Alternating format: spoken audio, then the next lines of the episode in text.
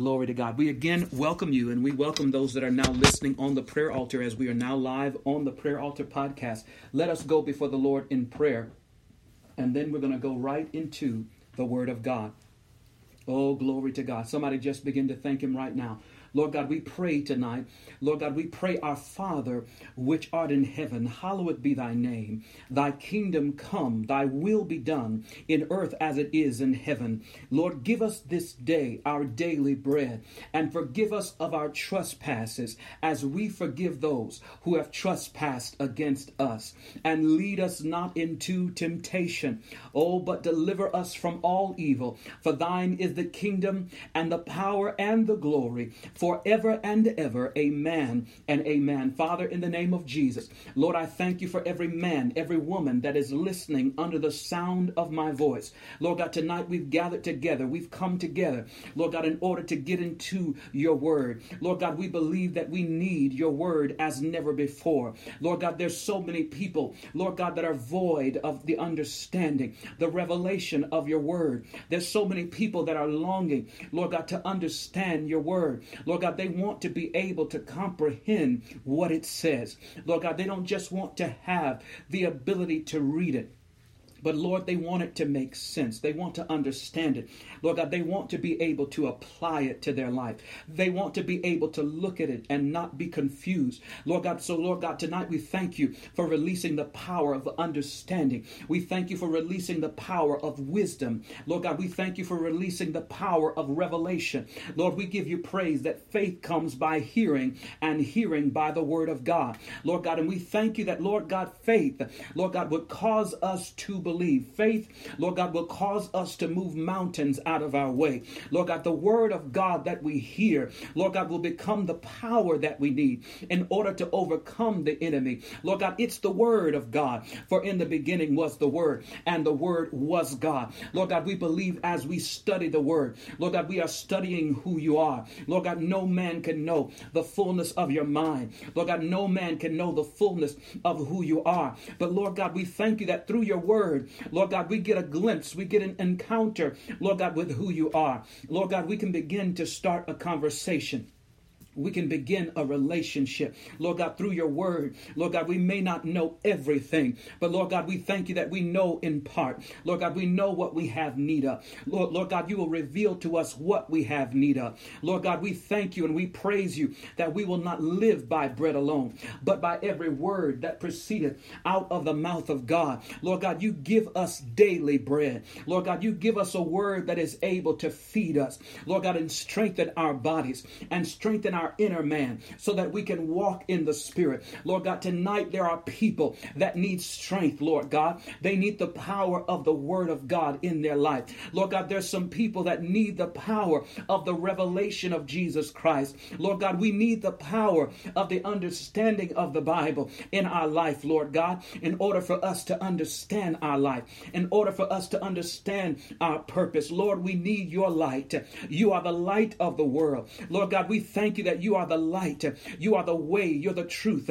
Lord God, no man can come to the Father except by Jesus Christ. So we pray in Jesus' name that as we read the scripture, we would encounter you Lord God, we would come into the light. Our life would come out of darkness. Lord God, our life would come out of darkness. Lord God, our purpose will come out of darkness. Lord God, everything that was hidden in darkness, everything that was hidden in confusion, everything that was hidden, Lord God, in darkness will come out and come to the light. Lord God, we thank you and we praise you. Lord God, that as we, Lord God, begin to see the light, Lord God, we will begin to understand. We'll begin to walk in that light light. Lord God, the light of your word will begin to walk in us and live in us every day of our life. Lord God, we will not be in the dark. We will not be confused about our purpose. We will not be confused about what time it is. We will not be confused about where we should be or what we should be doing. But Lord God, we'll have faith. We'll have confidence. We'll have assurance that we are exactly where you want us to be, doing exactly what you want us to do. Lord God, we'll have faith and assurance that you are are with us, that you are not far away. Lord God, you're not seated on the throne far away. But Lord God, you are with us as you said you would never leave us Lord, you said you would never forsake us. You said you would be with us always, even into the end of the world. Lord God, tonight we just thank you that your word is going to be released. And Lord God, you're going to allow us to receive it. Lord God, and as we receive it, we're receiving you. Lord God, and we can take this word everywhere that we go. We thank you that we can take this word, Lord God, to on our jobs. We can take this word, Lord God, as we go towards our career, in our businesses. Lord God, we can take this word and Lord God, use it in our family. We can use it in our finances. Lord God, we thank you that we can take the word of God and use it in every area of our life. We decree and declare no more darkness. Lord God, we decree and declare no more. Lord God, will we will we be, Lord God, hidden away? Will we be hidden from the truth? No longer will the truth be hidden from us. No longer will revelation and wisdom and understanding be hidden from us. But this is the time and now is the hour. Somebody say right now. Somebody say now faith. Somebody say now faith. Lord God, I decree and declare that you are releasing now faith. That this is the hour that you're releasing now faith. Lord God, faith that causes us, Lord God, to understand now. Lord God, we thank you and we praise you. We thank you for our future. We thank you for what you're about to do. But Lord God, somebody needs healing right now. Somebody needs deliverance right now. Lord God, somebody needs a miracle right now. Lord God, someone needs an understanding they need an answer right now. Lord God, there's some questions that we need answers to right now. So we praise you that you're sending, Lord God, the Rhema word. You're sending a suddenly, you're sending a supernatural wave of your anointing in order to reveal. Lord God, we thank you that suddenly we're going to understand. Suddenly we're going to get it. Suddenly it's going to make sense. Lord God, suddenly what we were confused about, Lord God, is all of a sudden we're going to get it now. Lord God, we're going to understand it now. We're going to walk in it now. Lord God, we're going to be able to apply it to our life now. And we thank you for now faith being released, even as the word of God is spoken tonight. We bind and rebuke every distraction, every work of Satan, every hindering spirit. And we thank you for an atmosphere being released now, even into the homes of your people, where they can begin to understand. We thank you for sending a fresh wind, for sending us suddenly, for your anointing, your power, and your glory to be revealed in Jesus' mighty name. We thank you that we're coming out of darkness. We decree and declare we're coming out of darkness. Our purpose is coming out of darkness. Our assignment is coming out of darkness. We thank you that you spoke in the beginning and you said, Let there be light. So we speak now and we say, Let there be light. Let there be revelation. Oh, Let there be an uncovering. Let there be a revealing. Let there be an unveiling. Let there be a release. Let there be an anointing for understanding. Let there be an anointing for revelation. Let there be an anointing for wisdom. Let wisdom be released. Let knowledge be released. Let understanding be released right now. Oh, somebody open up your mouth and praise Him. Come on and praise Him now. Glory to God. Come on and praise Him now. Glory to God. Oh, glory to God. We lift you up. We praise you and we bless you. And Lord God, these are all the blessings we ask in the name of the Father, the Son, and the Holy Ghost. In Jesus' name. Oh, somebody say amen. Oh, amen, amen, and amen. Hallelujah. Glory to God. Thank you, Jesus. Hallelujah. Well, let me just begin by saying that I welcome all of you that are watching on Facebook Live, and I also welcome those that are listening on the podcast, The Prayer Altar. Amen. I want you all to know, amen, glory be to God. Amen. I want you all to know, hallelujah. Thank you, Jesus.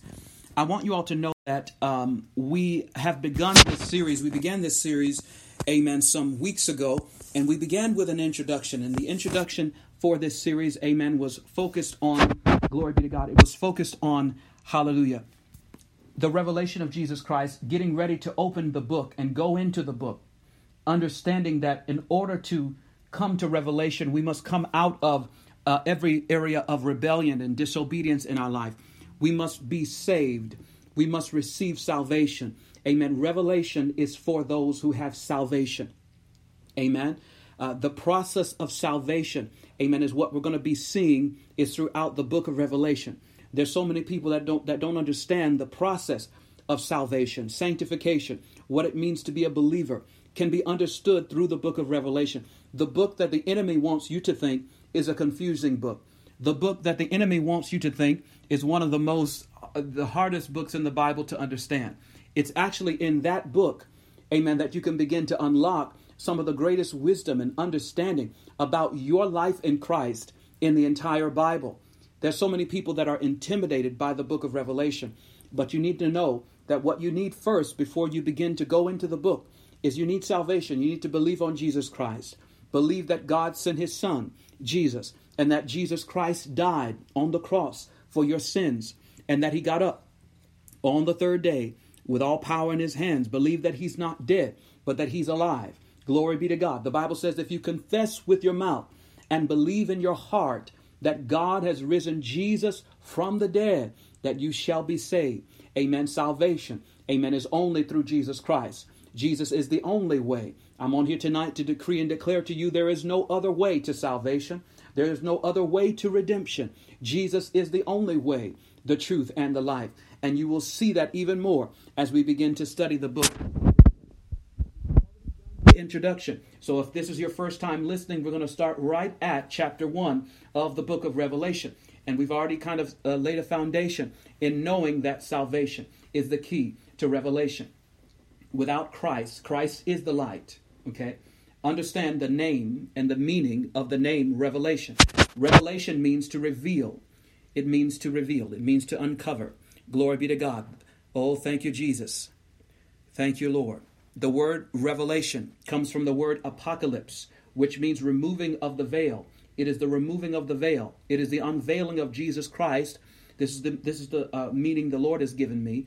It is the unveiling of Jesus Christ by the power of the Holy Spirit. So that means if revelation represents light, then without the light, there is no revelation. If you don't have Jesus, revelation will never be for you. You will never receive revelation. You'll never be able to understand revelation. And when I say revelation, I mean that in a twofold way. I mean the book of Revelation and revelation in general. You will you will cut yourself off from revelation if you do not have Christ in your life in the first place. Amen because without the light, how are you going to see? Amen. It's like trying to it's like trying to read a book in the dark. It's like trying to read a new book, a book you've never read before uh, in the dark, and you're in the dark. And so somebody has to turn the light on first. There can be no understanding. It doesn't matter your level of intelligence. Your level of intelligence does not matter if you are in the dark. As long as the light is off, I don't care what's written on the page, you'll never see it. It will never make sense to you. You will never be able to interpret it or comprehend it. Your level of knowledge means nothing if you're in the dark. There's some people who have a lot of knowledge. They've gone to school. There's some people with with uh, master's degrees and doctorate degrees. There's some scientists. There's some you know. There's some uh, you know. There's some doctors. There's some marine biologists and and neuroplasticians and scientists and, and rocket scientists and all types of very smart people who don't understand the Bible. They have so much knowledge, but they have no revelation. And the reason why is because they have not accepted Jesus Christ into their life. And so they're in the dark. It doesn't matter how many books they read, they're in the dark. It doesn't matter how many degrees they get, they're in the dark. Until they get Jesus, Jesus is the only one that causes you to turn on the light switch and now we can read something, we can look at something, we can begin to discover something because we have the light on. But if you're in the darkness, it doesn't matter what's written on the page, it doesn't matter how much I try to explain it to you, it doesn't matter how plain and how how you know the Bible says the, the word of God is, is is so clear that not even a fool could err, not even a child could err. That's just how plain it is. But to people who do not believe on Jesus Christ, the Bible is not plain at all. The Word of God is not plain at all. It is confusing. Do you know that? Do you know that even to Satan, the Word of God is confusing? He knows it. Think about that. Satan knows the Bible. He knows the Bible better than any theologian. He knows the Bible. He knows it frontwards. He knows it backwards. He's had over 2,000 years to study and to learn the Bible, but yet it still does not make sense to him because he has not decided to surrender to Jesus Christ. Because he is in rebellion, to be in rebellion is to be against God, and therefore you are in darkness. And when you are in darkness, you cannot see the, see the light, understand the light, you cannot come to the light. Amen. You're just in darkness. Amen. Are you listening to me? Amen. So I really, really hope. Thank you, Jesus. Glory to God. Thank you, Lord. Well, I really, really hope that you would submit your life to Jesus Christ. If you have not done so, believe on Jesus Christ, that He is the only way, the truth, and the life, that no man comes to the Father, to the light, to revelation, to understanding, except by Jesus Christ. Amen. Amen. So I want to preface what I'm about to teach as we look at ch- chapter 1 of Revelation by saying a lot of my some of my notes have been inspired by the teaching of Marilyn Hickey. Amen. The Bible says the, the lesser ones are blessed by the better ones, and we thank God. Amen. We thank God. Amen. That we can give honor to whom honor is due. Marilyn Hickey has preached the gospel of Jesus Christ for many, many years. She is still alive, and she's, uh, you know, even at an older age, she still ministers. And her teaching has inspired me and been a blessing to me. And her teaching on the book of Revelation changed my life. And so, because of her teaching, amen, I was inspired to begin, uh, not just because of her teaching, but because we need to teach on Revelation more. Most preachers and pastors, they talk about every book in the Bible except the last book. How, how are you going to be so interested in the story and not see the end? I'm telling you, some of your favorite movies and some of the best movies ever created, if you don't see the end, if you don't watch the end, you'll never truly get the understanding of what anything was about. You'll always be unsatisfied and unfulfilled. And I feel like there's a lot of people, I believe there's a lot of people in the body of Christ that are unsatisfied because they don't know how the story ends in the Bible. They don't know that in the end we win. They don't know that revelation is an understanding of what already what already took place and what is about to happen. Revelation is a, is a supernatural understanding of the Alpha and the Omega. Alpha means beginning, Omega means ending. God is always beginning and He is always ending. And with that being said, we've talked about a lot of things uh, so far, and we're going to talk about some more as we look at Revelation chapter 1. Are you ready for this? Amen. We've had a big build up because we've been uh, in the introduction for like two weeks. And so now we're going to finally open the book. Amen. Remember, you have to be in the light to open the book. Amen. And let's look at Revelation chapter 1. Let's start at verse 1. We're going very slowly. And the reason why we're going slowly is because there's so many people that can tell you the story of Joseph and they know the story of Joseph in the beginning of his life. This is what happened in the middle of his life. That's what happened at the end of his life. This is what happened. They know the story of Joseph. They know the story of Abraham. They know the story of Isaac. They know the story of Jacob and Israel. They know the story of Paul, the apostle. They know the story of Peter. They know the story of John. They know all these stories in the Bible. But if you ask them Revelation, what does Revelation say? What's the beginning of it? What's the middle of it? What's the end of it? Glory be to God. They can't tell you. Most believers, even some of the most mature believers, don't know how to tell the story of Revelation from beginning to end with an understanding of what it what it's telling and, and from what perspective is each part. Okay, so I want you to know as we approach this house, the best way to understand it is that there are, glory be to God, thank you, Jesus, there are three different levels to the book of Revelation. There are three different levels as we approach this spiritual house. There is uh, the heavenly realm, okay? Three is the number of God, is one of the divine numbers of God. We know that there are three that bear witness in heaven God the Father, God the Son, and God the Holy Spirit. There were three archangels, amen. Uh, there was Michael, Gabriel, and then Lucifer. Um, three is a heavenly number, it's a divine and heavenly number representing what is in the sovereign kingdom. Amen. So there is past, present, and future. There are three parts to a lot of things. As we look at the book of Revelation, we're going to look at it from the first level being well there are different three different levels. There's the level of heaven, there's the level of earth, and then there's the level of hell, which is where uh, the demonic kingdom is. Now Satan is not bound to hell. He can go there, he goes there, but the Bible says he goes up and down to and fro through the earth seeking whom he may devour. Um, he is not bound to hell right now. He is what's called the prince and the power of the air. And so there are three different dimensions that you're going to see in the book of Revelation. Uh, chapter 1 is uh, somewhat of an introduction chapter. So we're going to focus on that. Uh, but I do want you to know as we go into chapter 2 next week, And as we go further than that, you will see that there are three different perspectives that's being told. It's one story, but three perspectives. That's why it's 22 chapters. So it's 22 chapters, one story, three perspectives. These chapters are separated. Uh, some people believe that the chapters should not have been separated, but God knows what He's doing.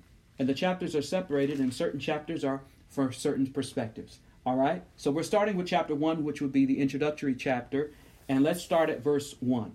Uh, the Bible says, The revelation of Jesus Christ, which means you cannot really understand it, receive it, except by Jesus Christ, which God gave unto him to show unto his servants things which must shortly come to pass, which must shortly come to pass. And he sent and signified it by his angel unto his servant John. So, of course, three angels in heaven. We know that there is um, messenger angels that cause things to be revealed. Gabriel can be found throughout the Bible, revealing messages. We know that he, he went to uh, the Virgin Mary, gave her the message that she would bring forth a son, that his name should be called Jesus, that he would save his people from his sin, that he shall be, uh, as Isaiah said, wonderful counselor, mighty God, Prince of Peace, the everlasting Father. And so Gabriel is seen throughout the scripture. Uh, making known things. Now, there are also times when the angel of the Lord is seen. And many times the angel of the Lord is the Lord himself. Amen. That many times can be called an angel because angel uh, means messenger. Amen. Which means he's coming with a message. And so, glory be to God. We thank God that he knows how to send a message even to you and to your life. As we go throughout this uh, teaching, I want you to see how everything in the book of Revelation can be applied to your life.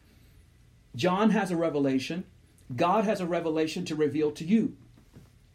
John is not the only one that is to have a revelation. Now, he had the revelation of Jesus Christ. This is a holy revelation. This is a prophecy. Okay, it's not just a revelation, it's a prophecy. And it's special, it is unique, it is sacred. He wrote to all the churches, which means every church throughout history is to read this prophecy, and it was to be applied to every church. But God has something to reveal to you in your life. There's so many people that think God does not talk to them. You know, God talks to him, God talks to her, God shows him things, God shows her things. God has something to show you. I promise you, if you if you position yourself to hear from God, there is an angel, there's a, a there is a messenger that wants to get a message to you. There's a power that wants to get a message to you. Now we don't just rely on angels, so to speak. Amen. We do have angels. Angels still exist. Angels are just as active today as they were in the days of the Bible or in the Old Testament. But the only difference is is that we now have the Holy Ghost. The Holy Spirit is a messenger. Jesus Christ said, I go away to prepare a place for you. If it wasn't so, I would have told you, but I'm going to send you a comforter. I'm going to send you my spirit. I'm going to send you my spirit, a, a ministering spirit, a revelatory spirit. There are we all have an angel.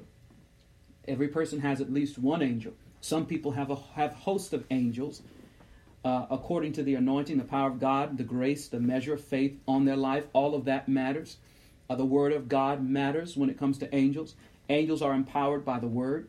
Um, angels are powerful, and you're going to see angels throughout this book. Amen. So it says, verse 2 who bear record of the word of God and the testimony of Jesus Christ and all things that he saw. Glory to God.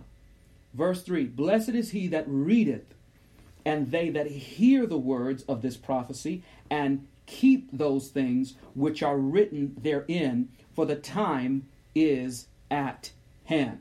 Can I tell you that the time of the things that are written in the book of Revelation are, is at hand? The time for these things to be revealed is at hand. If you don't believe it's it's at hand now, something is very wrong. Amen. I, I remember telling people in 2016, 2015, etc. I began to tell people, we're going to look back at this date. And I would say whatever the date was. And I said, we're going to look back at this date and think about how blessed America is and how, how prosperous America is. Because there's a time coming when we won't be as blessed or prosperous in this nation. And it doesn't mean the people of God. I'm talking about the nation as a whole. Because there's a difference between uh, the people of God and the people of the world. Amen. But I'm telling you right now, even in the midst of what's happening in the world, we are still yet blessed. But we must understand that the time for these things to come to pass is at hand. And what we can do as the body of Christ is simply be in Christ. What we can do as, as the body of Christ is make sure that we are in Christ so that, that as these things happen in the world, we are not overtaken. Because just because judgment happens in the world, famine ha- happens in the world, distress among nations is going to happen in the world, earthquakes are going to happen in the world, uh, volcanic eruptions are going to happen in the world, tsunamis are going to happen in the world, falling stars are going to happen in the world. How can I say all these things are going to happen in the world? Now, people lift up prophets that say stuff off the top of their head that's not in the Bible. They lift up prophetic people who say things and have predictions. Some of them are true prophets, some of them are false, but they lift them up based on what they say, not understanding that we know the true prophets by if they preach and prophesy the Bible. Jesus has already given us end time prophecy. He already said these things would happen in the last days, but nobody wants to prophesy these things because these things are not happy. It's not happy. I know it's not uh, it's not the most joyful thing to hear that there's going to be wars and rumors of wars. It, it doesn't sound good. It doesn't really feel good to know that there's going to be distress among the nations and that nations are going to rise against other nations. It doesn't feel good to your flesh to know that what, what's around you, heaven and earth, is going to pass away. But I'm telling you, it's the truth. It is the truth. And the truth shall make you free. The truth shall make you free, even from what's happening in the world. As the world continues to decline, it's going to be the truth that is in Jesus Christ that is going to keep you so that if an earthquake happens, it won't hit your family, it won't hit your house. If a famine happens, your house will have everything that it needs. If there's a plague in the land, it will not come nigh your dwelling or your family's dwelling. Glory be to God. We, we want to be in Christ. We want to be in the truth because this is the time to hide in Him. There's great distress in the land, but God is going to keep His people. Oh, hallelujah. So he said, The time is at hand. Verse 4 John, to the seven churches which are in Asia, grace be unto you and peace from, his, from him which is, which was, and which is to come, and from the seven spirits which are before the, his throne. Now, I want you to underline that part. Underline that part. Which was, which is, which was, and which was, and which is to come. I want to focus on that right here. I want to focus on that right there. The book of Revelation, and I told you this before, but I want to go deeper into it. The book of Revelation is about two things. Two is a very powerful number, okay? We're going to deal with a lot of different numbers. Two is a powerful number. The book of Revelation is about two different things. It is about regenerate redemption and regeneration. Redemption and regeneration. What is redemption? Redemption is to return to its original owner. So redemption is going to happen in our lives because we must be returned to our original owner. Who is our owner? Jesus Christ is our owner. He owns our body. He created us. We're going to be returned back to the one who created us. Generation is to restore to original estate. To restore to original estate. God wants to return everything back to where it belongs, and He wants to restore the original state of the world, the original state of man. What was the original state of man? Before the fall in the garden, this is why we had the introduction to talk about what happened in the garden. Before that fall, man was in perfect union, harmony, relationship with God. Relationship with God caused man to prosper. There was not a fam- there was no famine in the garden of Eden. There was no sickness in the garden of Eden. There was no disease in the garden of Eden. And so revelation is all about regeneration. God wants to bring man back to that place where we will have no sickness and no no death and, and, and no sorrow and and no working or working from the sweat of your brow no more curse amen no more of the curse the curses are broken god is bringing the earth back to its original state as well as i told you in our last teaching the earth originally was surrounded by water it was surrounded with a layer of water amen it was it stood up straight on its axis the world was not filled with water Water is judge water is usually a sign of judgment. Even today, most of the judgment that took place in the Bible that takes place today is by way of flooding. Flooding, too much water. Uh, flood a flood took place. We know in the days of Noah. Noah preached that it would rain. The people did not know about rain. Why didn't they know about rain? Because it did not rain in those days. It did not rain. There was a mist that came down, and the mist would water everything that was green. There was a mist from heaven because the, the world was surrounded by water. This is why people lived longer, because it covered them from the rays of the sun. And so, after, glory be to God, after this uh, water fell, because when the rain happened, it wasn't just rain like what we know, the windows of heaven were open. Now, let's talk about heaven a little bit. All right, I'm kind of going to go fast, but I hope that you go with me here. Heaven is all about three, remember? There are three that bear witness in heaven. Three is a powerful number. Let's talk about three dimensions of heaven. There are three dimensions of heaven. There's a first heaven, there's a second heaven, there's a third heaven. You could say that the book of Revelation is separated into three different parts first heaven, second heaven, third heaven. Glory be to God. So, what is the first heaven? Now, the first heaven, um, and we'll talk about uh, hell a little bit as well, but the first heaven, glory be to God, would be from the earth, which is where we stand, where, where we stand, where we walk, where we plant, uh, this is the first, it is from the lowest point in the ground, the lowest point in the earth is the Dead Sea, and it is from the highest point or the tallest mountain, or really you can say where the planes fly, okay, where the planes fly. That would be the first heaven. Glory be to God. That's the first heaven. The second heaven is from that point all the way up throughout the galaxies. That includes the stars, that includes uh, all the planets that we learned about when we were children, and now they've added a lot. They've taken some planets away. All those planets would be the second heaven. Amen. That is where the demonic kingdom really dwells uh, the most, in the second heaven. Glory be to God. Then there is the third heaven. The third heaven is a holy place. That is where the sovereign kingdom is. That is where God the Father is, God the Son, God the Holy Spirit. He sits and he reigns on the throne in the third heaven. Amen. But my point in telling you this, glory be to God, is for you to know that there will be a regeneration. Glory be to God. There will be a return to the original state of the earth. So in the beginning, the earth was not filled with water the earth was full, full of land. There was mostly all land. And when the flood happened, after Noah preached, the people did not repent. Only Noah and his family were saved. There, there was a flood because the the the uh, firmament of water. You can read about the firmament in Genesis because some of you may not believe what I'm telling you, but if you read Genesis, you will see that there was a firmament of water that the birds and, and a lot of the things, a lot of the animals and things uh, even came out or came around where that was. So there was a firmament of water surrounding the earth. That is why man lived a lot longer. They lived hundreds of years old. Uh, they didn't have a short life like most people today. Um, and so when the flood came, the firmament broke. Remember, when you read Noah, now when you go back and read that in, in, in the book of Genesis, you will notice that when the rain fell, it, it fell from the heavens. It fell from the heavens. Now, why would it say heavens? It's talking about the second heaven. It's talking about the firmament that was broken, the windows of heaven.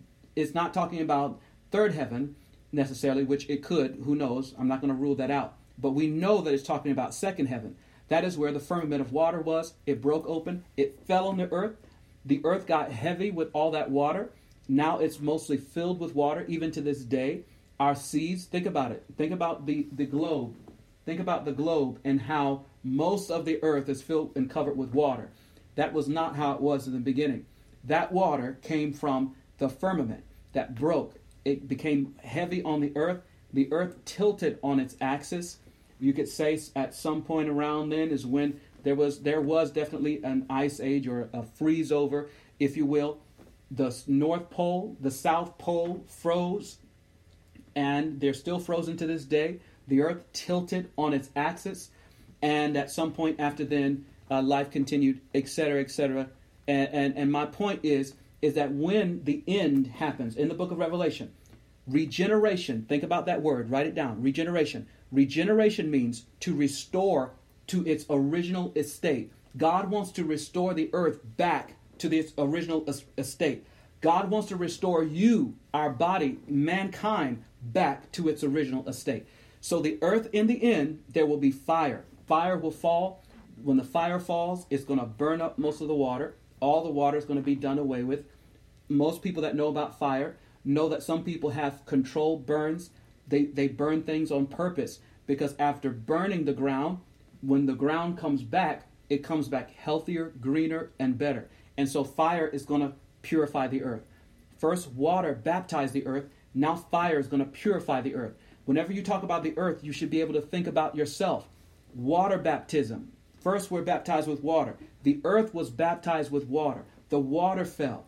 Glory be to God. The water fell, covered the earth, baptized the earth. It enveloped the earth. Glory be to God. Then the fire came, and the fire came to burn up the water. The fire came to burn up all the water. And so, what God is going to do in your life, amen, is send the water, the water of His Spirit, the water of His Word. Are you listening tonight? The water of His Word. And when the Word of God is released in your life, it is going to baptize you.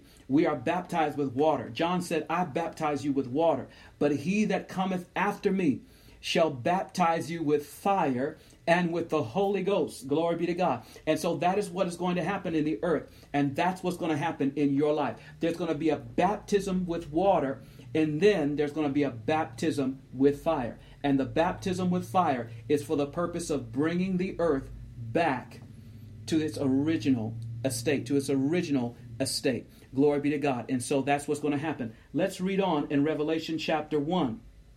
Revelation chapter 1, verse 4. I want to read that verse again. I hope you underline this. Which is, which was, and which is to come. There goes that number again.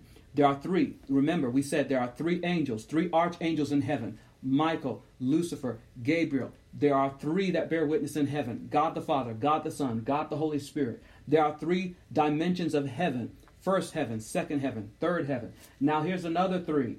And I want you to see this in Revelation chapter 4 it says, John to, to the seven churches which are in Asia, from which it is, he says, uh, Grace be unto you and peace from him which is, him which was, and which is to come.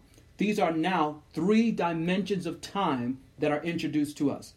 There is the God that was, the past, the God that is, the present, and who is to come, the future when people are operating in divination, uh, psychics, soothsayers, they always deal with past, present, and future. I want to offer to you that in the realm of the spirit, we have another dimension which is called now. Now. So there's past, present, future, and now. Now is the realm of the spirit, amen, that touches all other dimensions. That is a supernatural experience. That is when you cross over from death unto life. When you accept Jesus Christ into your life, you are expelled from time. You are not bound by time. You now live in the realm of eternity and the eternity of the salvation of Jesus Christ. You are no longer dead, but you are now alive in Christ. Are you hearing me? Glory be to God. Hallelujah. And it says, And from the seven spirits which are before his throne. Verse 5 And Jesus Christ, who is the faithful witness, and to the first begotten of the dead, and the prince of the kings of the earth unto him that loved us and washed us from our sins in his own blood. Glory be to God. So Jesus loved us and he washed us from our sins. Glory to God. We, we're so thankful for that. Because he loved us, we are now cleansed from our sin. Just like the world, just like the earth was baptized. The word baptism is always connected to en- envelop, envelop, to envelop. Amen. Think about an envelope. When you put something in an envelope, it is covered. Amen. It is, it is not just baptism, which means to submerge in water, but it is to cover, to, to cover it in its entirety. Amen. God baptized the earth, and God wants to baptize you. It's important also that you be baptized. You'll find that a lot of the things in the Bible, amen, are so powerful. Supernatural rituals in the Bible, like communion, is powerful. People don't take communion anymore, but it's powerful. Baptism is powerful. People don't get baptized anymore, but it's powerful. It is supernatural. The Bible says, He that believes and is baptized, which means it is important to be baptized with water. There's so many people, and, it may be some of you that are watching or watching this recording or listening to me, who, has, who have never been baptized with water. And some of you have not been filled with the power of the Holy Spirit. If you have not been filled with the Holy Spirit, I definitely, definitely, definitely recommend that you be baptized with water. Amen. And that you be baptized with the understanding. Amen. Now, some people say once you get baptized, you never get baptized again. I don't believe like that. I believe that there are some people who may not have understood what baptism was. because it was somewhat of a ritual, you know, and people just did it and they didn't understand it, or they did it as a child and they didn't understand. Amen. If you have the understanding and you know, glory be to God, and maybe you were baptized before, but maybe you've fallen away from Christ, or maybe you have not been seeking Christ, being baptized again or being baptized with the understanding of what it means can make a big difference in your life.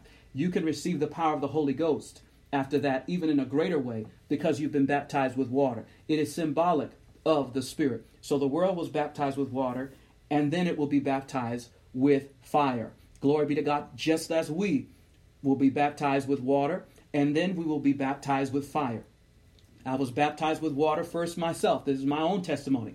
As a little child, I was baptized in water. As I got older, at the age of 13 years old, I received the baptism of the Holy Ghost, and the fire of God came into my life. Since that moment, amen, my life has never been the same. Let's read verse 5. And it says, And from Jesus Christ, who is the faithful witness to the first begotten of the dead, the prince of the kings of the earth, unto him that loved us and washed us from our sins in his own blood, and hath made us kings and priests unto God and his Father. To him be glory and dominion forever and ever. Amen. I want to deal with the, the number two here, okay? Uh, let's talk about the number two. We're in the year 2022. This is the first time I've ever done an in depth study and teaching on the book of Revelation. The book of Revelation has 22 chapters in it. Glory be to God. Two is a powerful number. Glory be to God. Two is the number of divine supernatural marriage. Glory be to God. This is the year of marriage that God is bringing people together. But it's also the year of marriage, marrying ourselves to Christ. The Bible says, two, twain, become one. Glory be to God. This is the year that two become one. This is the year to become one with Christ. Now I want you to see two here in looking at the verse 6 again. And he hath made us kings and priests. He has made us kings and priests. Now I want you to understand what this means. We're going to go longer than we normally do tonight because this is a special teaching. Amen. So I hope that you all can stay with me. A king, what does a king do? A king rules in the earth realm. He has dominion in the earth realm. What does a priest do? A priest has dominion in the heavenly realm. He releases the dominion from the heavenly realm into the earth realm. A king walks in the dominion in the earth realm. He can open up doors in the earth realm. God has called you and me to be kings, both kings and priests. A king, someone walking in authority in the earth realm, and a priest, someone who walks in authority in the heavenly realm, someone with authority from God. The Bible says that Jesus grew in favor, the favor of God and favor with man. It was a twofold thing. I want to talk to you about another two, all right? So I want to, I want you to focus on all of these things that are two, okay? Two things. There's 22 chapters in Revelation. There are two become one in Christ. All right? There is Alpha and Omega. Always beginning, Alpha. Always ending, Omega. We just read, we're called to be kings and priests. That's another two. I want to give you another two. There is redemption and regeneration. I gave you those words earlier. I want you to know what they mean. Redemption, again, redemption means to return, to restore to the original estate. To the original estate. God wants to restore man to their to its original estate. That means back to Eden, back to the garden. Who was in the garden? Two, Adam and Eve. Two became one in the garden. Glory be to God. Are you hearing this tonight? And so Revelation is all is a lot of it you're going to see there's going to be two components to it. There's Rhema and there's logos. So I'm giving you I'm giving you another two. All right. So let's focus on the first two I said. Redemption, restore back to the original estate. Regeneration, restore, excuse me, redemption, restore back to the original owner. And regeneration, restore back to the original estate. Glory be to God. Hallelujah. Which means God, God wants to restore us back to who we belong to. We belong to Jesus Christ. And in the end, we're going to stand before Him and we're going to live for eternity with the one who originally owned us, who we live for. Now, I want you to see this here. I want you to see that uh, there's another two that's important Logos and Rhema. As we go throughout this scripture, I'm going to tell you what the Logos is and then what the Rhema is. And I want you to know what, what that means. Logos means the written word. That means exactly what it says. That means you read it and you interpret it based on what it said. Rhema is the, the revelatory word. That is what the Spirit reveals. That is what uh, a lot of people can't understand. Remember, I talked to you earlier about the devil. He has knowledge, he has wisdom. People can have degrees and not understand the Bible. The Bible is not based on intelligence. It is not revealed based on your level of intelligence. You don't have to be super smart to understand the Bible. You just ha- you just have to have Jesus Christ. You have to have the light of Jesus in order to understand what the word of God says. If you don't have Jesus in your life, none of it's going to make sense. None of it. Even the most simple concepts will be completely foreign to you. So, the written word is the logos. The revelatory word is the rhema. God wants to give you both of those. Amen. Are you receiving this tonight? I'm almost done. Amen. I want to end by by reading uh, the rest of what it says. If we read what it says here, verse seven: Behold, he cometh with clouds; every eye shall see him. They also which pierced him, and all kindreds of the earth shall wail because of him. Which means he's coming in order to execute judgment judgment is going to be released on those that are in darkness. Amen. But but those that are in the light shall receive a reward. Amen. So if we're in the light, we shall receive a reward. So let's let's read what it says. Verse 8. Remember, here goes another 2, verse 8. So there's a 2 in verse 6. And I want you to underline that. There's a 2 in verse 6. Kings and priests, one of the two. Redemption and regeneration, one of the two. Okay? Us and Jesus, husband and wife, two become one. Here's another two in verse 8. He says, I am Alpha and Omega, two. I'm the beginning and the ending, two. All right, now we're going to get to three. Saith the Lord, which is, which was, and which is to come. Which means there are three dimensions to time. Okay? He who he which which was, which is, and which is to come. But he says, I'm Alpha and Omega, beginning and the ending. Amen. Revelation is all about two components redemption, regeneration. You know, two components Alpha and Omega, always beginning, always ending. Revelation, you, if you read Revelation and compare it to the book of Genesis, you will find a connection to almost everything. What was in the beginning? A man and a woman. What was in the end? A man and a woman in Revelation chapter 12, when we get there, you'll see there's a woman. This woman is pregnant, clothed with the sun. The moon is under her feet. In the beginning, what did you see? There's a sun. Now think about think about uh, Genesis. Think about Genesis. What it says in the beginning. He said there's a greater light and there's a lesser light. Revelation chapter 12. There's a woman, just like Eve, clothed with the sun. That's the greater light. The moon is under her feet. That's the lesser light. Everything that is in Genesis is in Revelation. And the purpose of that is for us to see the fullness of God. God wants you to not just see the beginning, He wants you to see the end. He doesn't just want to show you who you are, He wants to show you where you're going, what the purpose is for your life. Now, I want you to see something here. Uh, if we read verse 9, he says, I, John, who also am your brother, companion in tribulation in the kingdom of, uh, uh in, in the kingdom and in patience of Jesus Christ, was on the Isle of Patmos for the word of, the, of God, for the testimony of Jesus Christ. Watch this, verse 10. I was in the Spirit. Now, we've been talking about how to get in the Spirit. This is an important part of this chapter. All right, so I want you to pay attention right here.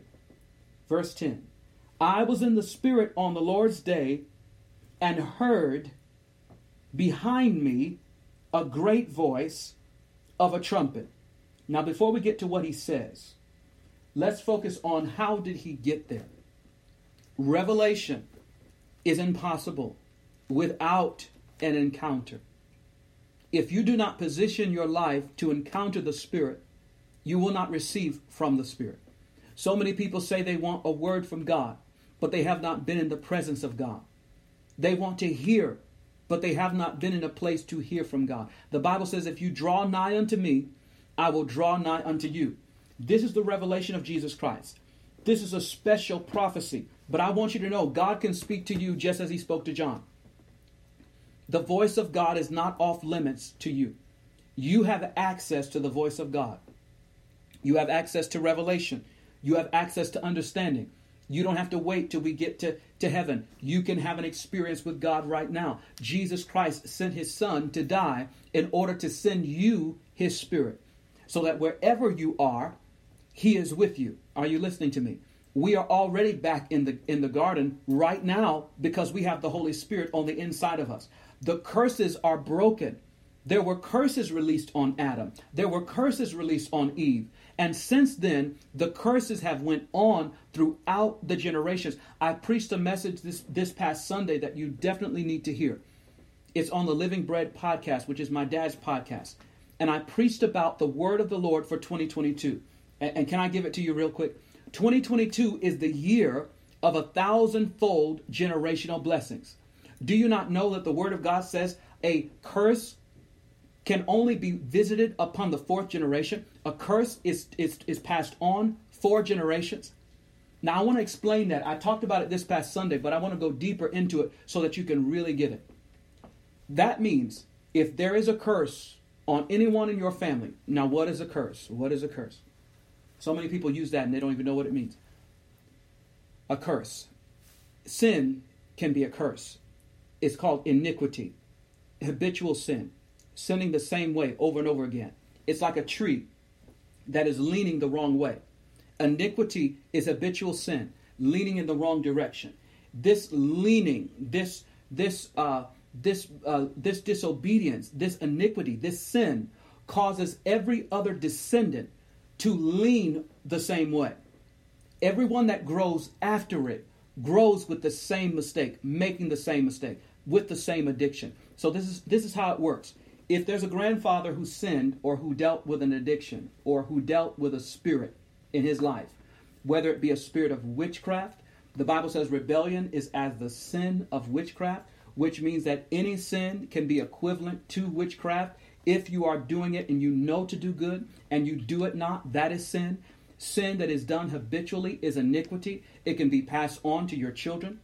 There are scientists who know that even there are things in your brain that are replicated in the brain of your children, which means if you do something, if you live a certain kind of way, your children are nine times out of ten more likely to live the way that you live. Whatever you do is being passed on. It is not just affecting you, it is affecting every generation that comes after you. This is an attack against immortality.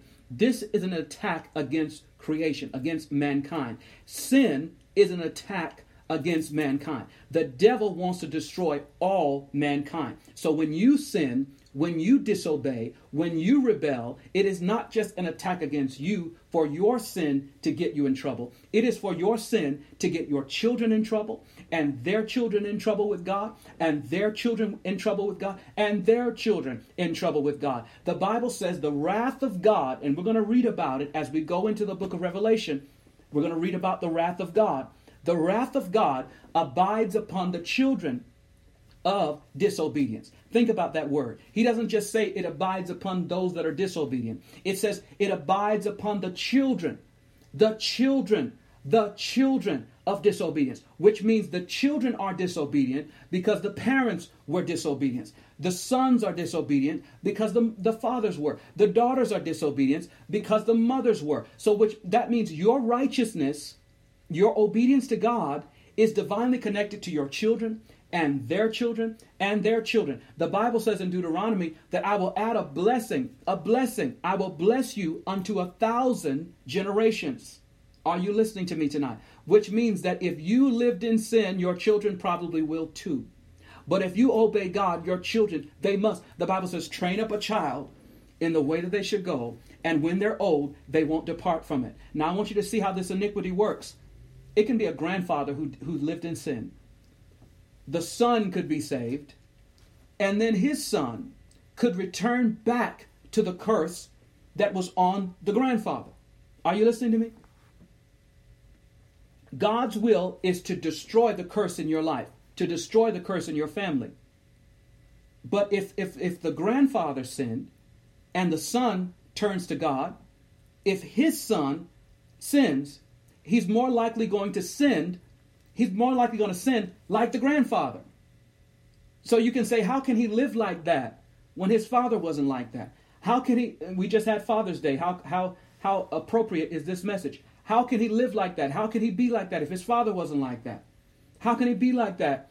And this is what happened with the, with the kings in the Old Testament. One king would do good in the sight of the Lord, while another king would do evil in the sight of the Lord. And we look at people and we say, how can he live that way when his father is saved? And how can she live like that, that way if her mother is saved? But what happens is when that individual per- person rebels against God, they put themselves back under the curse. Now, the reason why this is important to the book of Revelation is because, like I said, that number two, Alpha and Omega, Genesis and Revelation, the beginning and the end. Genesis is the beginning, Revelation is the end. And so, in order to understand this, we got to understand where did sin come from? It came from Adam, the first Adam. It came from Eve, the first Eve, the first woman, and the first man. That's just how far back the curse goes. If you really want to trace where it came from, when you look at your son, when you look at your daughter, when you look at your grandchildren, your nieces, your nephews, and you wonder, how did they get this way? How can they be so evil? Or how can they be so rebellious? Or how can they be so so so defiant? It it goes all the way back. It goes all the way back to the beginning. And what Jesus came to do, oh, I feel the Holy Ghost right here. What Jesus came to do is two things. He came to bring regeneration and he came to bring redemption. Are you listening to me? Redemption means to return to the original owner. Glory be to God. Which means that every man, the Bible says, every man shall stand before the Lord. John said, I saw two books open. One book was open, another book was open. It was called the book of life. Every person is going to stand before God. And redemption is going to bring them back to the one who owns them. Your behavior is an indication of who truly owns you. Jesus spoke to the children of, uh, oh, glory be to God. He spoke to the, the scribes and the Philistines. He spoke to them and he said to them, glory be to God. He spoke to the Pharisees and he said to them, because you are sinning this way, because you are acting this way, you are showing who your father is. Glory be to God. The Bible says, glory be to God. Hallelujah. God bless you, woman of God. The Bible says that when, when they spoke to him, they said, we are Abraham's son. We're Abraham's son. He said, no, you can't be Abraham's son. You are not Abraham's seed. How can I say you're not Abraham's seed? Because you're trying to kill me. He said, if you were Abraham's seed, you would not be trying to kill me. Your actions are an indication of who you belong to, who you are a descendant of. He said, no, Abraham is not your father. Your father is Satan. Your father is Satan. How can I say your father is Satan? Because he was a murderer from the beginning we know that Cain rose up against his brother and he slew his brother in the book of Genesis. Oh, glory be to God. You can watch and you can follow. Watch this now. You can follow the bloodline of Cain throughout the Bible. You can follow the bloodline of rebellion throughout the Bible. You can follow the bloodline of righteousness and holiness throughout the Bible. Oh, glory be to God. Oh, thank you, Jesus. The Bible talks about it. The Word of God speaks about it. Amen. In, in the in every one of the Gospels, in most every the in, in almost every one of the Gospels, there is a lineage that points to where it all began. And I love Luke's gospel that says, Glory be to God. He goes through all the names of the genealogy of Christ and he says, which was the son of, and he says, which was the son of, and he says, which was the son of, and eventually he gets to Jesus. And he says, which was the son of Adam, which was the son of God. We are all originally sons of God. Oh, glory be to God. But he spoke and he called out those that were living in sin, living in rebellion, living in iniquity. And he said, You are not the son. You are not a son of God. You are not a descendant of Abraham, but you are of your father, Satan. Now, I want you to know this. This is true. There's a lot of people who are not going to go to heaven. I want you to get the reality of this. As we go throughout the book of Revelation, as we go throughout this teaching, you're going to find, and my dad says it all the time, a lot of people are going to go to the lake of fire. A lot of people are going to be lost. A lot of people are going to hell. There's not going to be as many as you think going to heaven. The Bible says the righteous, if the righteous shall scarcely make it into the kingdom, where shall the sinner and the ungodly appear? Glory be to God. The righteous, which means the people that you think are, we know they're living right. Prophet Dorn, and I thank God for the, those who honor me in that way. My mom, Prophetess Arlene, my dad, Apostle Kenneth Dorn, so many preachers and ministers of the gospel. We say, I know they're going to make it to heaven. But the Bible says, they shall scarcely make it into the kingdom of God. The righteous shall scarcely make it into the kingdom of God. So where shall the sinner and the ungodly appear? The book of Revelation is the revelation of Jesus Christ. By the time you're done reading it, by the time we're done reading it, by the time we're done studying it, you should find yourself in the presence of God. We should find ourselves standing before God, looking at nobody but us. Not looking at our brother, not looking at our sister. By the time we get the revelation of Jesus Christ, we should be standing at a mirror. As the Bible says, of the word of God is like beholding a glass, like beholding a mirror, and we're able to see the true image of who we are. Man looks at the outward appearance. Who am I talking to tonight? But God looks at the heart. The reason why we're looking at revelation, it is not just the revelation of a mystery, of a dream, of a prophecy, of a vision from a man of God a long time ago. No, this is a revelation of who you are. This is a revelation of are you in Christ or not. This is a revelation of what genealogy you come from. There's a lot of people that want to do DNA tests to find out where they come from, to find out you know what nationality they are, uh, whose descendants are they from, what country are they from, what who are their ancestors. I'm telling you right now, I want you to know that this is deeper than any type of ancestry research. This is greater than that ancestry research. I don't care if you can find back. Uh, somebody just I, I saw someone writing recently, one of my friends, who said that they were able to trace back eight and nine generations of their family. They were able to trace back where they came from, all the way back to the you know 1800s uh, and 1600s. I don't care how far you go back. I want you to know that the Genesis is Adam, the Genesis is Eve, and the Bible says that they hid from the presence of the Lord. They hid themselves because they were in sin. Oh, glory be to God. And sin is what broke their relationship with God. Sin cast them out of the garden. And from the moment they lost relationship with God, they lost prosperity. They didn't have money. They had to work hard. Glory be to God. They lost favor. They didn't have relationship with God. Glory be to God. They lost all of it. They lost it all. They lost the power of God to work in their life. They didn't have the healing anointing. They went through sicknesses and diseases. Their lives were cut off prematurely. They didn't, they didn't have to die in the garden, but because they, they were cast out from the presence of the Lord, now they were many of them died. Glory be to God. Let me tell you this. Let me tell you this. To be in Christ, we are a new creature.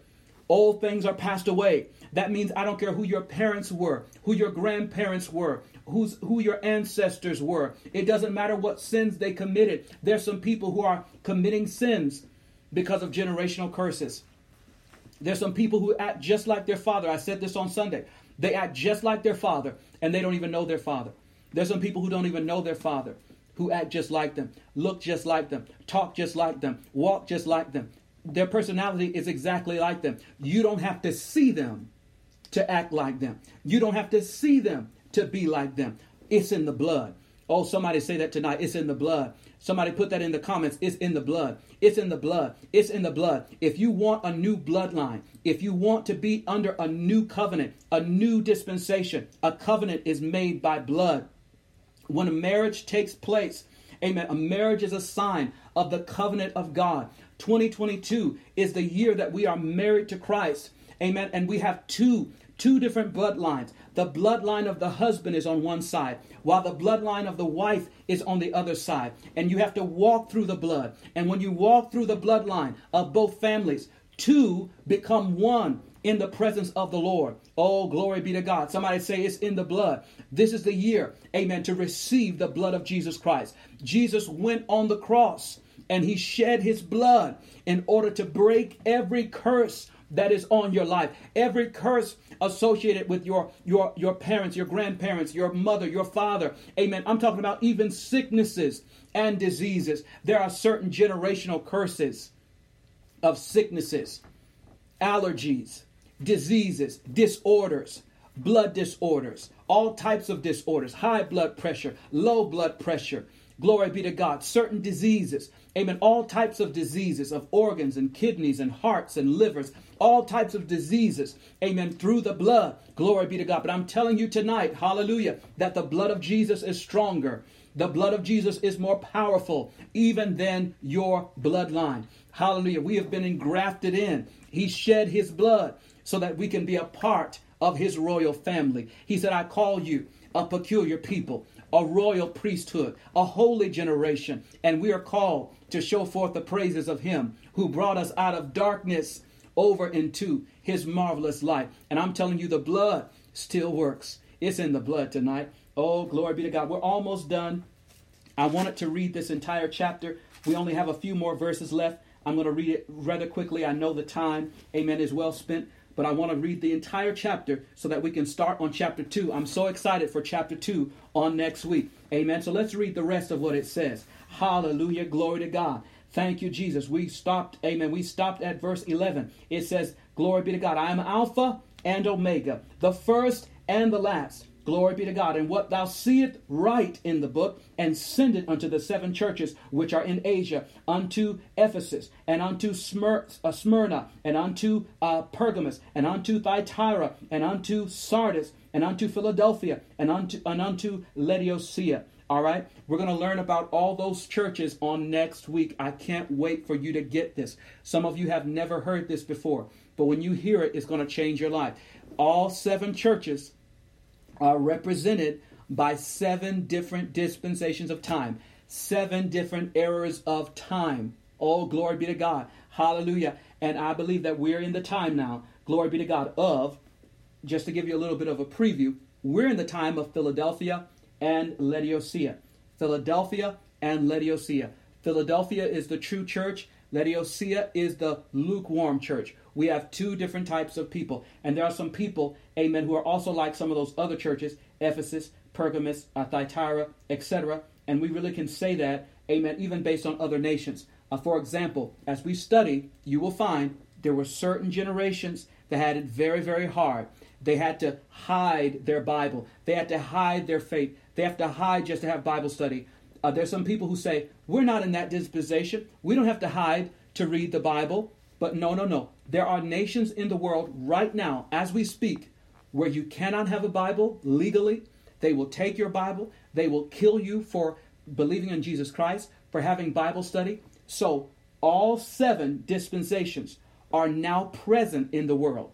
Even though they represent seven dispensations of time, there are seven different types of churches in the world right now. There are people who are being persecuted, who are being killed, God has special mercies, mercy. When you when we read that next week, you will find that to those churches that had to deal with being killed for believing the gospel of Jesus Christ, he has special mercy on them. He judges them differently. God does not judge every man the same way, but he does judge every man. Every man is not judged the same way, but they're judged differently based on the atmosphere where they live. Glory be to God. We are the Philadelphia church. If you live in the United States of America, you will be considered the Philadelphia church. In other words, you have no excuse not to please God because you have your freedom. You can freely pray, you can freely preach, you can freely prophesy, you can freely share the gospel. And so you should be like the Philadelphia church. You should be a strong,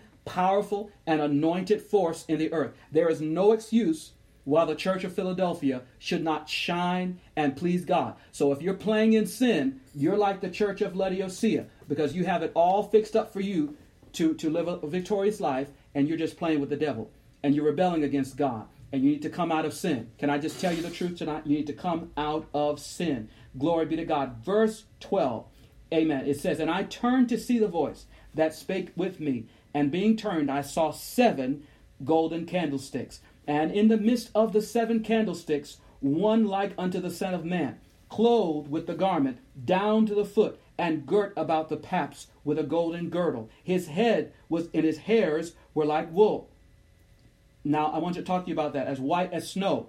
All right, let's talk about that just for a second because we're going to break down everything even as we're teaching it. Amen. I'm not going to go into everything but when I find something important, uh, I want to try to share it with you. So we're almost done, but I do want you to know when he, when he talks about his hair being as wool, white, the reason why his hair was white was because of the suffering that he went through. There's some people that don't know that if you go through a traumatic experience, your hair can turn from black uh, to white instantly. You can have brown hair and it can turn gray instantly because of your body experiencing trauma. When Jesus hung on the cross, his body experienced trauma and his hair turned white. So the reason why his hair is white is because of the suffering that he went through. Glory be to God. Don't forget that. Amen. Glory be to God. And so it goes on to say that uh, his eyes were like a flame of fire. His eyes are in every place, beholding the good and the evil. Amen. His eyes are, were as a flame of fire and his feet were fine brass, as if they had been burned in a furnace. Amen. Which means that his feet were like brass, because he walked the very pit of hell, and he, he walked the fiery coals of hell, and he took the keys of death, and he took the keys of hell. Glory be to God. His voice was as the sound of many waters. Verse 16, and he had in his right hand seven stars, and out of his mouth went a sharp two edged sword, and his countenance was as the sun, shineth in its strength. And when he and when I saw him, I fell at his feet as dead, and he laid his right hand upon me, saying, Fear not. I am the first and the last. I am he that liveth and was dead, and behold, am alive forevermore. Amen.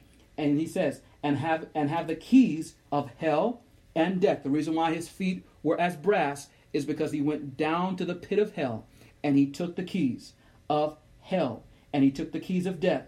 Verse 19 Write the things which thou hast seen, and the things which are, and the things which shall be thereafter, hereafter. And the mystery of the seven stars, we're almost done. Read this part here. The mystery of the seven stars which thou sawest in the right in my right hand are the seven golden candlesticks, and the seven stars are the seven angels of the churches. Glory be to God. And the seven candlesticks which thou sawest are the seven churches. So when you saw Jesus, Jesus is in the midst of the seven churches. Why? Because he is the center of the church. Jesus is meant to be the center of every church. There are churches who have they use his name, but he's not the center of the church. The church is not about him. The church is about, you know, concerts and making money and raising money, but not about Jesus. It's all about Jesus. Jesus is the center of the church. He is in the midst of the seven churches. Jesus Christ should be in the midst of your life. And when He's in the midst, your fire will ever be burning. He says, I don't want to put your, your candlestick out. I don't want to put your light out. And we're going to talk about those seven golden candlesticks on next week. I'm so excited to share the Word of God with you. I believe you're just going to grow and you're going to understand like never before as you listen to this teaching. Some of you have never heard some of these things, and these things are going to be life changing for you. And I believe it's just going to open up your heart and your mind to, to the fullness of who Jesus Christ is. Amen. So, as we close chapter one, a few things that I want to highlight to you is the number three and the number two. Remember, the number three is a number of heaven, and the number two is a number of divine unity. Amen. That is also a number of God, where two become one. Husband and wife, two become one. Adam and Eve, two. Amen. Remember, redemption, which means return to the original owner, and regeneration, which means return to the original estate. There's logos and there is rhema. Logos is the written word. Rhema is the revelatory word. I hope you pay, pay attention to all two, all of the twos, Alpha and Omega, the beginning and the ending. There's a lot of twos in here. Let's pay attention to those twos. And then there are three three that bear witness in heaven God the Father, God the Son, God the Holy Spirit. Three dimensions of time there's past, he who was, present, he who is, and he who is to come. That is the future. Glory be to God. Then there's three. Amen. There's the first heaven, there's a second heaven, and then there, there's a third heaven. That is where Jesus Christ is on the throne, and he is coming in the clouds of glory. Somebody say, Amen. Amen. I'm so glad that we did it in under the under two hours. Amen. Glory be to God. Under two hours. I thought this was going to take a little bit longer, but we got it done in just about one hour. We were able to teach from the entire chapter of Revelation chapter one. So, Revelation chapter 2 will be next week. I hope you're going to be excited. What I want you to do is read Revelation chapter 2. And I want you to read it over and over and over again. And then we're going to do a teaching on it next week. And I believe it's just going to come alive in your life. I want to give you a chance now. I want to challenge you now, amen, to give and to sow into the work of the ministry. What we do on the prayer altar and what we do here, we only do by your generous donation and your giving. Your giving is a blessing to the kingdom of God. Amen. If you would like to give now, you can give by going to Cash App and giving to dollar sign Prophet Jonathan. We appreciate those that give tonight to the Word of God, the work of the ministry. We want to do so many more things, and your giving is what makes that possible. Amen. We want to challenge you tonight to give, amen, whatever you give, to give with the number 22 connected to it. 22. Amen. Now, now remember, those of you that were listening, all right, those of you that were listening on the prayer altar, because I, I, want I want to show you something very powerful. Amen. I want to show you something very powerful. Those of you that were listening on the podcast, do you remember that I told you that 2022, that I'm finding the number 22 everywhere? I would go to chapters, it would be 22. I would go to verses, it would be 22. Uh, 22, God says the number of two, the number of marriage, the number of coming together unto Christ. Whatever you give tonight, I want it to be with the numbers 2, 2 at the end. Amen. So whatever you give, put the number 2, 2 at the end. Amen. I had no idea that when we started this teaching on Revelation, that not only would there be 22 chapters in the book of Revelation, amen, glory be to God, but that, hallelujah, but that we would begin this teaching on the 22nd. I promise you, when, we, when, when I told you all that we were going to start teaching on it, I thought I would start this last week. I, started, I thought I would start it the week before that. We started it this week. The date fell on the 22nd of June. That was not planned. I did not plan to teach this on the 22nd. This is what the Holy Spirit orchestrated in order to show me and confirm to me, to confirm to us that He has definitely been speaking to us for sure. Because I just think it's so perfect that we're teaching Revelation with 22 chapters in it on the 22nd of June and that God has been speaking to us about the number two over and over and over again. Two is also the number of double. God's about to do double in your life. Yes, there's famine in the land, but God is going to exceed that. So I challenge you tonight, those that can, those that will, amen. If you give a seed, sow a seed, amen. Some of you are going to sow $40 and 22 cents. Some of you are going to sow $50 and 22 cents. Amen. Whatever you sow, add the number 2 2 at the end because 22, amen, is that number of divine unity where two become one. This is the year of the name change. God has given you a new name because you will be married to Christ. Two become one. Two is the number of one. Amen. I hope you all receive that tonight. I challenge you in your giving. The Cash App is at the bottom. Go to Cash App to dollar sign Prophet Jonathan. I'm telling you, there is famine in the land. I have one more thing to share with you. Don't go anywhere. Please don't go anywhere. I have two, I actually have two things, coincidentally, two things to share with you before we go that are very important. Number one, I need you to be praying about the time that we're living in uh, concerning your giving. This is the time to give and sow like never before. Amen. Give and sow as never before. As things get harder, gas prices go up, so much is happening in the world, you need to be giving and I'm not just saying to me, I'm just saying give in general. Don't stop giving because the world is going to keep getting worse. Things in the world will keep getting worse. But, but for those that give, God is going to sustain you. The Bible says the prophet went to the woman and said, Give me a drink, make me a cake. In times of famine, God will use his prophets to release divine, divine intervention, to release divine, uh, uh, supernatural power to sustain you in the midst of famine. God reverses famines through the power of his anointing. I believe that the Lord has anointed me, and I'm humbled by his anointing. The Lord has anointed me to release the power of God. Amen. To speak the word of the Lord and to put a stop to famine in your life. So if you are experiencing lack, decrease, poverty, famine, scarcity of any kind. Even if you're not, because we are in a time of famine in this nation where the stock market and various things are decreasing and we're on the verge, and they say we're on the verge of recession. But I already told you all weeks ago that we're already in recession. Amen. So we're in this time of financial decline in the world. You need to be operating in faith. The Bible says the just shall live by faith. Faith is going to be a challenge to you. If it doesn't challenge you, it's not real. It's not from God. If it's from God, it will challenge you. Tonight, I want to challenge you to give a seed that will challenge you. Amen. Some of you need to give $122 tonight.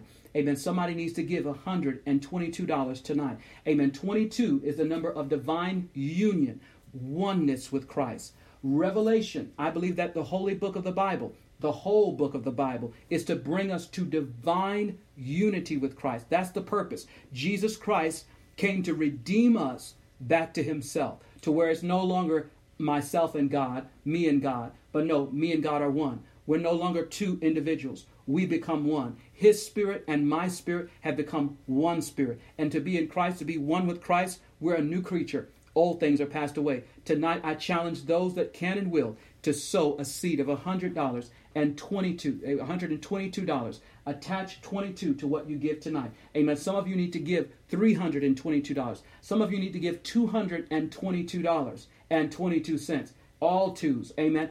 Give as the lord leads you to give. If it's not challenging to you it's probably not uh, you know it's not it's not going to yield for you uh, much of a harvest.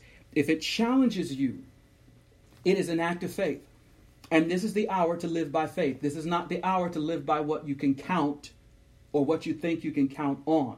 The only one we can count on in, the, in, this hour is the Lord Jesus Christ. We trust in him. You cannot buy a miracle. You cannot buy, amen, a blessing, but you can sow in faith. You can obey an instruction.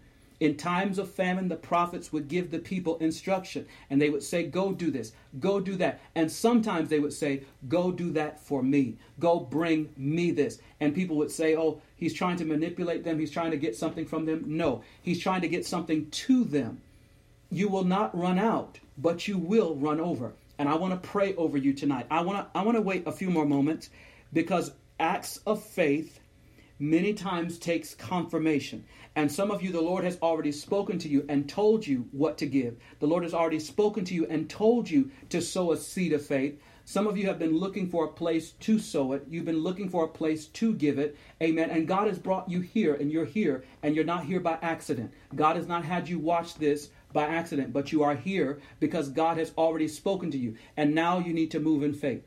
Amen. Now you need to stop questioning what God has told you to do. Some of you have been looking for a place to sow your seed. Some of you have a large seed to sow, and you've been looking for a place. Lord, who am I going to give this to? Who am I going to be? Who am I going to sow this into? And you found this place, and you're hearing the word of the Lord now, and God has you here on purpose. It's not by coincidence. It's not by circumstance. It's not by, amen. I want you to know it's on purpose. And I want to confirm to you right now if you've been already thinking about sowing a seed, you've been thinking about giving a special offering, this is your confirmation. I know tonight that somebody watching, amen, is dealing with a time uh, uh where God is going to allow you to stretch your faith. He's challenging you to stretch your faith. He's been challenging you to stretch your faith. And some of you, He's been challenging you a lot. He's been challenging you a lot. And this is just another opportunity. But I want to encourage you that when you obey God, there's going to be a quick harvest. There's going to be a response. Amen. There's going to be a miracle in your life. I believe that, and I'm speaking that over your life. I want to pray over you as you give. One person, amen, has already given tonight. Amen. I want to challenge those that are listening to move in faith because this is the hour of faith. This is why God raises up prophets in the time of famine. He does that because in famine, he wants to sustain his people, and his people are sustained by faith. And you're not able to walk in faith unless you're given an opportunity to obey an instruction. Tonight, I'm giving you an instruction. If you have it to give, now, if you don't have it, it's okay. Amen. There's going to be a few different people that are on different levels. And God knows what level you're on, He knows what you have, and He knows what you have need of. Tonight, if you have it, I want you to sow that seed of $40. $40.22. Amen. If you have it tonight, we want you to sow in faith. We're believing God for miracles for you. Amen. My parents are watching as well, and I know they're praying, and we're believing for miracles for you. Amen. As you're giving tonight, there's going to be miracles in your life. Amen. I believe it. It's not because you gave it to me, it's because you obeyed God. Glory be to God. It's because you obeyed God. When, when you heard the Lord, you moved in faith. Amen. And some of you, some of you need to give $122 tonight. And somebody needs to give $222.22. Amen. And some of you, glory be to God, you're looking for a miracle. You're waiting for a miracle. And God said He's going to move. When you move, God is going to move. God's going to move, and it's going to be quick, and it's going to be exactly like what you, it's going to be greater than what you prayed for, actually. We're believing God with you. I want you to move in faith. The Cash App is at the bottom. Dollar sign Prophet Jonathan. You can also go to my website, kingdomdistrict.org, and you can give now. Give in faith, in obedience to God. And whatever you give, it's going to be multiplied in Jesus' name. I'm not just saying that, but I'm saying it in faith. I would not say it. I cannot say it if I'm not in faith. So I have to speak it tonight because I believe that whatever you give tonight, God is going to multiply it. 22 is also the number of double. God said double miracles. Some of you need to give 22 plus 22 plus 22. Some of you need to give it several times. And I believe there's going to be double, there's going to be miracles in your life in Jesus' name. Oh, glory be to God. Somebody just begin to thank Him right now. Somebody begin to glorify Him right now. Glory be to God. Hallelujah. Thank you, Jesus. We want to pray over those that have given and those that will give in faith in Jesus' name. Father, I thank you for every man, every woman who has heard the word of the Lord. We thank you for the revelation of Jesus Christ. We thank you that you are God, Lord God, that called us to be kings and priests. And we believe that the priestly anointing causes us to give God an offering. Lord God, not just our worship, not just our praise, but an offering, a sacrifice. Lord God, they would make an offering. They would make offerings unto you as a sign of worship. Lord God, don't let our worship just be our words. Let it be our deeds. Let it be our actions. Let it be our, our faith as we move in faith. Lord God, let miracles happen as we move in faith. And Father, I thank you for multiplying every seed sown tonight in the name of Jesus. Rebuke the, the devourer and release supernatural harvest, increase, and a quick return of miracles in their life in Jesus' name. We touch and agree with those that are giving right now in faith, and they don't even have it to give. But Father, I thank you that you, they're going to have it. You're releasing it to them. You're taking them from scarcity, Lord God, to supernatural multiplication. You're taking them from poverty to prosperity. We decree and declare now the yoke breaking anointing power of Jesus Christ. Lord, Lord God, right now we come into agreement with their faith in Jesus' name and we decree and declare the devil, the thief that has come to steal their harvest, he is rebuked. And tonight there will be harvest, there will be germination. The seed will break open, the seed will come forth, and Lord, the harvest shall be plentiful in Jesus' name. Somebody give him praise. Somebody give him glory right now. I feel that in the spirit. Somebody, your faith has made you whole. Your faith has caused you to receive a supernatural blessing from God. Your faith, amen, your faith, not just because you gave here, but because you obeyed. God said He's going to do something awesome. Miracles are getting ready to happen. Amen. Tonight, if you've heard the word of the Lord, we pray that you are blessed by this word tonight. If you have not accepted Jesus Christ into your life as your personal Savior, Revelation, the book of Revelation, is all about the revelation of Jesus Christ. All you have to do is confess with your mouth, believe in your heart, God has risen him from the dead, and you shall be saved. Amen. So we encourage you to receive Jesus Christ because he loves you. Amen. And we love you tonight. Thank you all for listening. We'll be back next Wednesday night, same place, same time, 8 p.m. Eastern Standard Time. We'll be back next week for Revelation chapter 2. God has something awesome in the Word of God for you. Thank you all for joining us tonight. I love you all. Thank you all for listening on the Prayer Altar podcast as well as here on Facebook. I love you all. Thank God for you. God bless you. Until next time, you have a blessed night. Amen. Love you all. Amen. Bye bye.